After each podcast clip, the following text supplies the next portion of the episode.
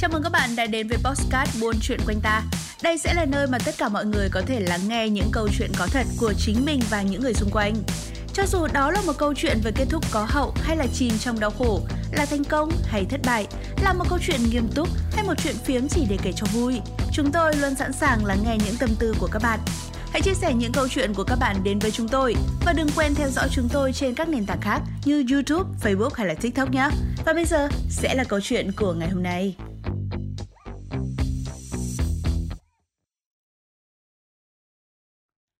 Tôi không thể nhớ những gì xảy ra vào ngày hôm trước. Xin chào, tên tôi là Quỳnh và tôi không thể nhớ những gì xảy ra sau mỗi 24 giờ.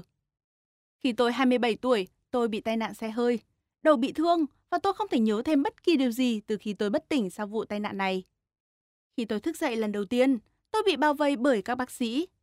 Ngay sau đó tôi lại tiếp tục hôn mê. Lần thứ hai tôi thức dậy thì tôi thấy mẹ tôi ngồi bên cạnh. Tôi cảm thấy thật may mắn vì tôi đã không chết. Nhưng có một vấn đề khác. Tôi không thể nhớ được những gì bác sĩ nói với tôi.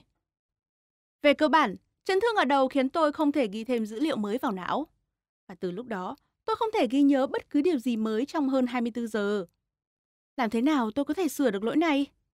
Chà, bác sĩ nói rằng nếu não không tự khắc phục thì chúng tôi cũng không thể làm gì được. Bây giờ thì hãy ra khỏi đây. Chúng tôi còn rất nhiều bệnh nhân khác. Tôi vẫn có thể nhớ tôi là ai, gia đình và bạn bè của tôi. Tuy nhiên tôi vẫn rất sợ hãi khi biết mình gặp phải vấn đề này. Tôi sử dụng một cuốn nhật ký để viết ra những điều quan trọng mà tôi nên nhớ và đọc cuốn nhật ký đó mỗi ngày vào buổi sáng. Tôi đã có chút sợ hãi vì căn bệnh này. Đó là lần đầu tiên tôi gặp chồng tôi. Tối hôm đó, chúng tôi đang uống rượu tại một quán bar. Chúng tôi đến chỗ của anh ấy, tôi đã ngủ ở đó và thức dậy vào sáng hôm sau. Tôi đã vô cùng hoảng hốt khi phát hiện ra có một người đàn ông lạ đang nằm ngay cạnh bên mình.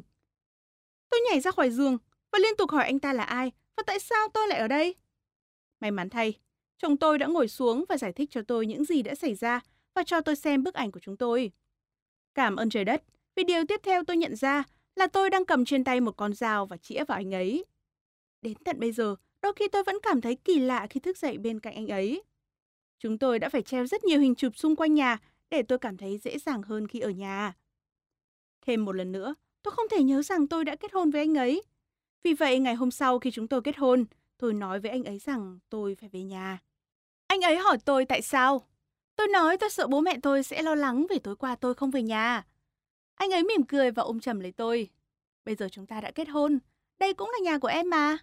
Và tôi cảm thấy hạnh phúc. Tôi đã từng lừa bộ não của mình để kiểm tra rằng nếu tôi không ngủ đủ giấc, tôi vẫn còn nhớ mọi thứ chứ. Tôi ngủ 3 tiếng rồi tỉnh dậy, một lúc rồi lại đi ngủ. Hóa ra nếu cơ thể tôi được nghỉ ngơi đầy đủ, bộ não của tôi sẽ được thiết lập lại. Do đó, nếu tôi cố gắng không ngủ chút nào, đến một lúc nào đó tôi sẽ kiệt sức và ngất đi. Một trong những điều đáng sợ nhất mà tình trạng này đối với tôi là tôi sợ rằng một ngày nhật ký của tôi sẽ quá dài. Tôi không thể đọc nó mỗi ngày như trước. Rằng một ngày nào đó tôi sẽ quên mất con gái tôi đã lớn lên như thế nào.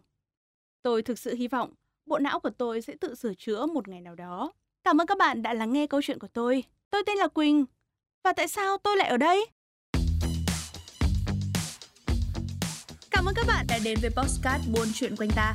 Đây sẽ là nơi mà tất cả mọi người có thể lắng nghe những câu chuyện có thật của chính mình và những người xung quanh.